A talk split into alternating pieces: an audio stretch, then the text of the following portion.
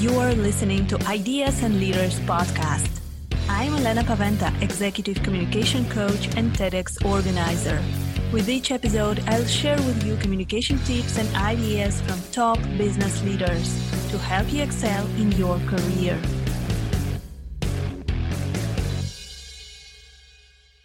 Hello, welcome okay. to the next episode of Ideas and Leaders podcast. Today I'm speaking with Grant Tate. Hi, Grant. Hey, welcome. Uh, I appreciate the chance to be here. Thank you so much. So, thank you so much, Grant, for joining us. Uh, Grant Tate is a servant leader, is a transformational coach, business consultant who helps people uh, learn how to thrive in our chaotic world.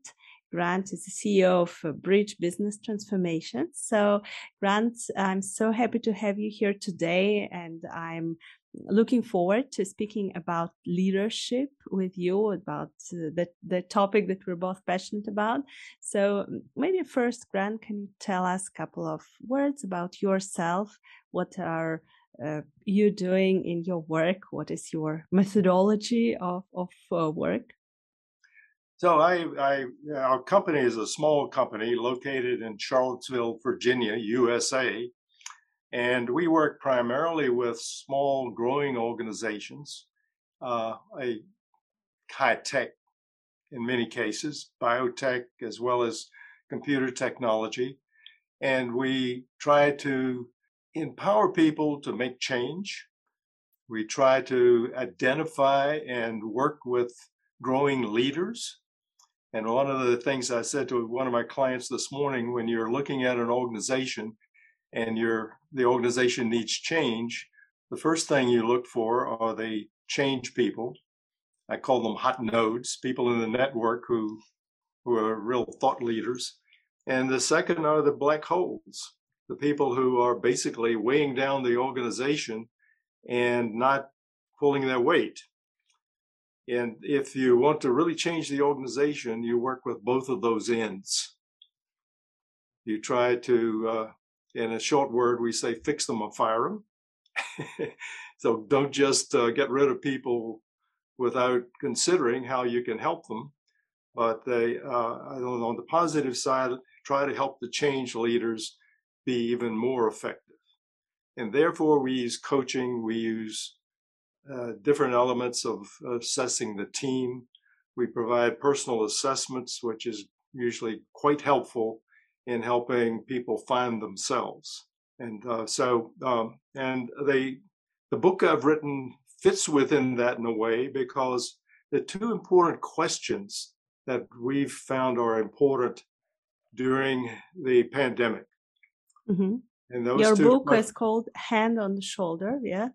Hand on the shoulder, finding freedom in the confluence of love and career. Yeah.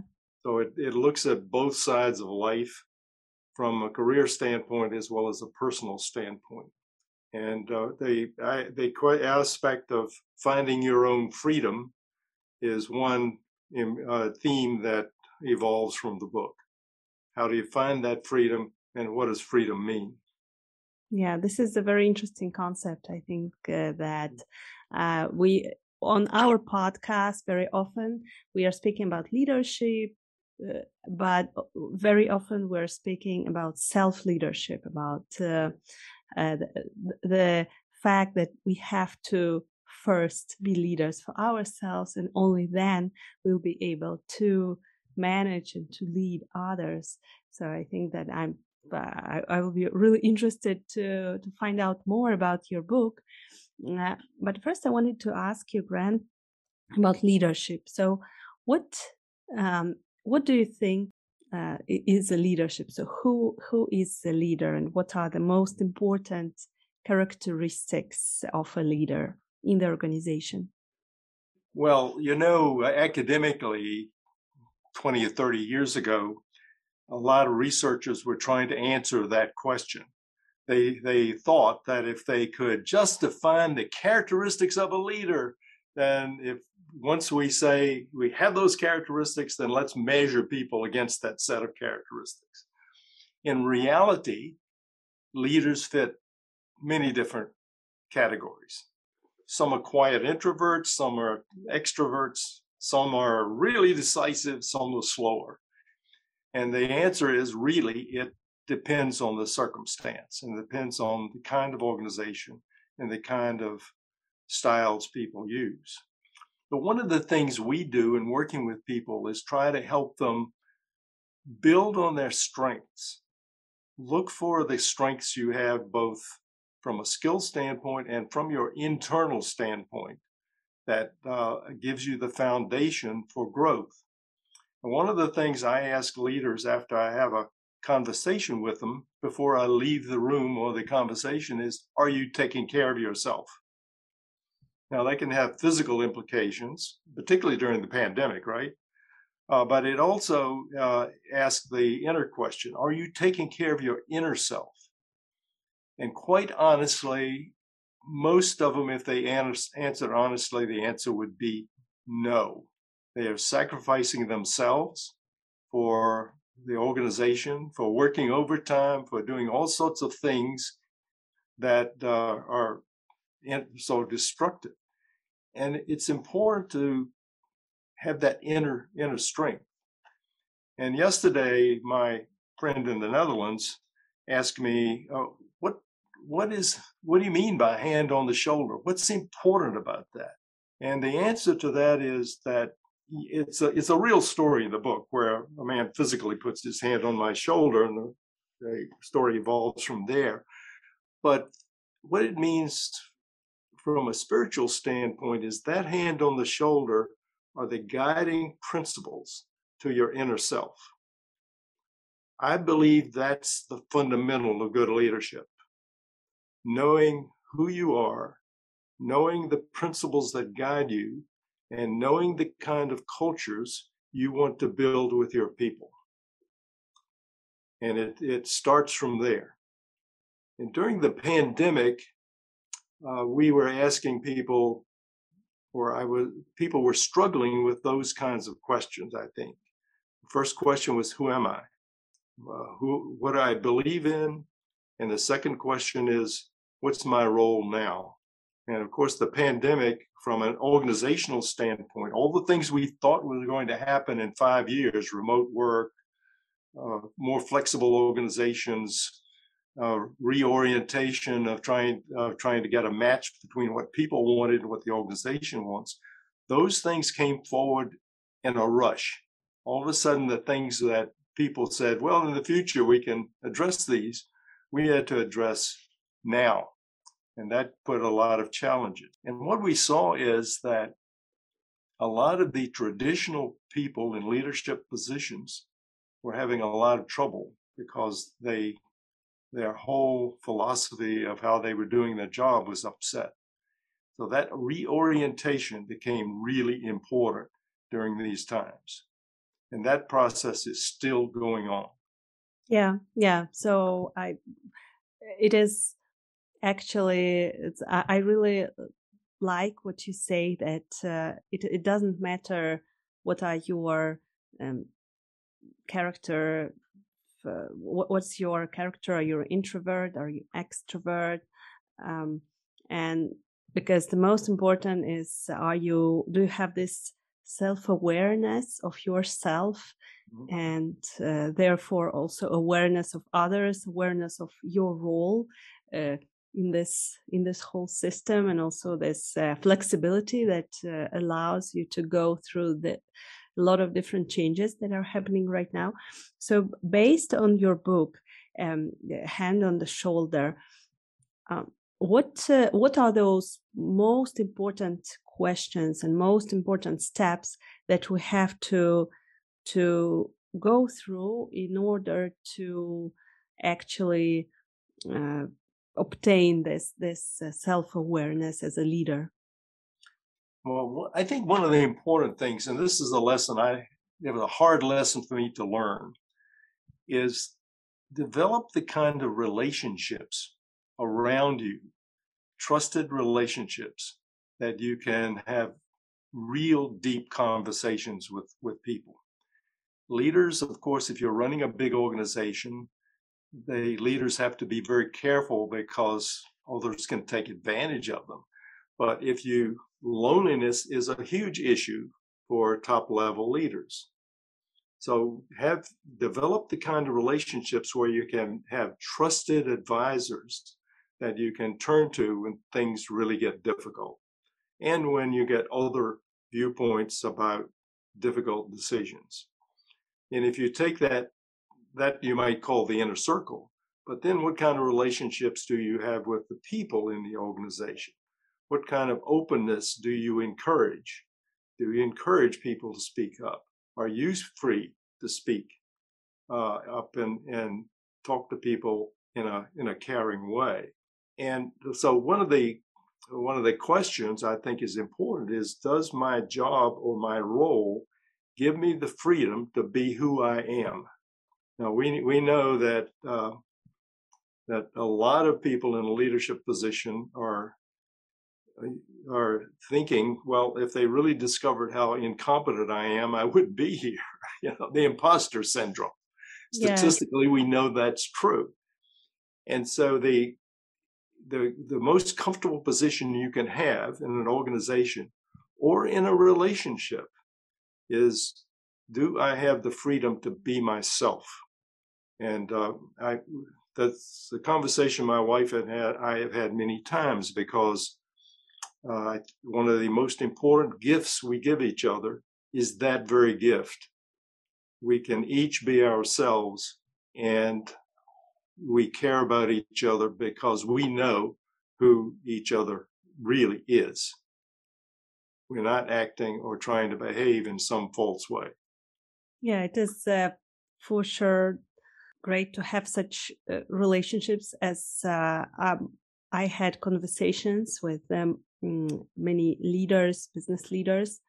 It is common that the higher uh, we go in the organizational hierarchy, the less um, such trusted relationships we have. Mm-hmm. And uh, we are getting more and more lonely, uh, and right. we have less uh, people that uh, we can really call our friends or, or, or good colleagues. So, uh, do you think that the, that there is a way how we can actually maintain those trusted relationships and at the same time moving forward in our career? Well, one of the things that we we talk about a lot when we do our personal assessments, we can measure empathy, for instance, and and um, so one of the things we tell people and uh, is slow down when you're when you're talking to someone. Just take the time to get to know them put your put up your antenna and listen. And uh, we have a little saying. It's like called "wait," and it stands for "Why am I talking?" Now I don't know how that translates to other languages, but in English, it's a, it's a nice little acronym. And and uh, one of the things that's been fascinating to me is when we measure people's uh, re- response for empathy, practical thinking and systemic thinking, people who are exceptionally high on those factors typically have a communications problem. And the reason is they're quick, they understand things quickly, and they want to get on to the next thing. And I typically tell those people, you know, good news and bad news. Your test shows that you really understand things quickly. You, you're a quick learner. You make good decisions. The bad news is not everybody's like that. And that doesn't mean that the person who's not like that isn't a good worker, good performer, good companion, but they are just operating in a different sphere, different world. Take the advantage, uh, take take advantage of the situation, and uh, slow down, pay attention, communicate. And I think that's uh, literally true in uh, new relationships uh, when we do the assessments of people, they've done answered all the questions. We have the report. My target is five minutes. That after I read their report and we have them on a, a discussion just like this one, I want to establish rapport in five minutes eh, because we're going to talk about things that require trust. Now, obviously, I can't go but so deep in five minutes, but I can. That five minute target tells me, Grant, pay attention. Think about what this person is thinking. How can I help them? What's important? And those that orientation can help set the stage. Yeah, yeah. So uh, we have discussed focusing on yourself and asking uh, questions like, "Who am I? What do I believe in? What is my purpose?" And focusing on others, on relationships, and uh, not uh, uh, rather talking about yourself, but asking questions and being interested in other people. And what else do you think is is uh, critical for uh, understanding for leaders, especially in uh, during the moment of crisis that is happening right now, because we have a lot of uh, um, challenges for leaders right now in the business world that maybe previous leaders generations of leaders did not have and the, the expectations the challenges are much higher. So what do you think uh, what would you recommend to those modern leaders who have to lead in this um, this volatile world well, it, one of the funny responses that are quite different from what I said about the sensitivities just now is symbolic things count. When I was sent out to turn around a big software lab that was in trouble, one of the first things we did was change all the pictures in the location. You know, this, of course, was when everybody worked on a location. Big modern glass building with, uh, you know, 50,000 feet of computers. And I walked into this building, and their pictures on the wall were of 18th century sailing ships. And uh, luckily, I was working for a company that had an art director. I called that person up and said, "Hey, let's let's change these to modern pictures that say we're we're under change." And actually got those done in a week. And people that were talking about, "Oh my gosh, what's happening around here?" A new way of thinking. And uh, one of the things we're that we're experiencing right now is companies with remote workers, how do you create the culture? And those symbolic things really count. And if I'm a leader and we're bringing people back for their first meeting, what does that reboarding process look like? What do I do first? What do I say? How do I talk to people? How can I encourage, encourage them to get to know each other? We've for years talked about onboarding new employees but we have to reboard everybody now. And so I think that sense of renewal is something every organization needs to think about in these times. Yes, definitely. So what what, what are some of the ideas for such uh, symbolic things that we can do for companies that are working distantly for teams that are uh, meeting maybe once a month or or even not meeting at all physically because now i know that there are a lot of teams like this.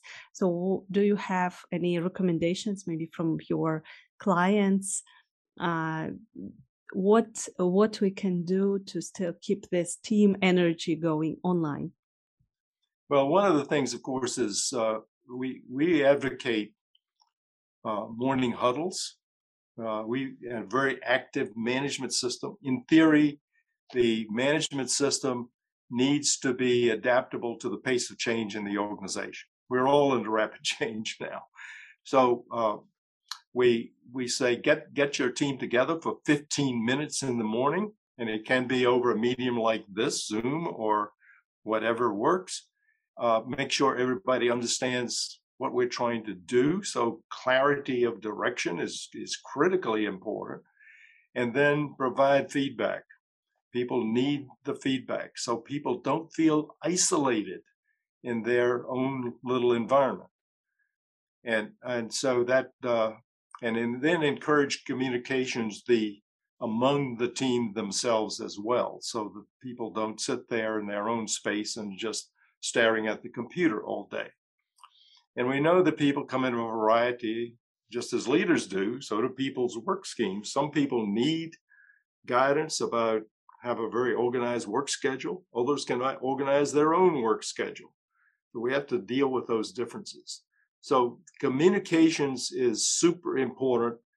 Overemphasize it now. And part of that management system is just keep people informed. So one of my clients uh, has uh, years ago they had a laboratory uh, group and then they had a bunch of phds telling the lab group what to do. And they the ceo said we have a communications problem. Could you come help us? So we did a survey and i went back and said yes. Uh, you have a communications problem. Here's what it looks like.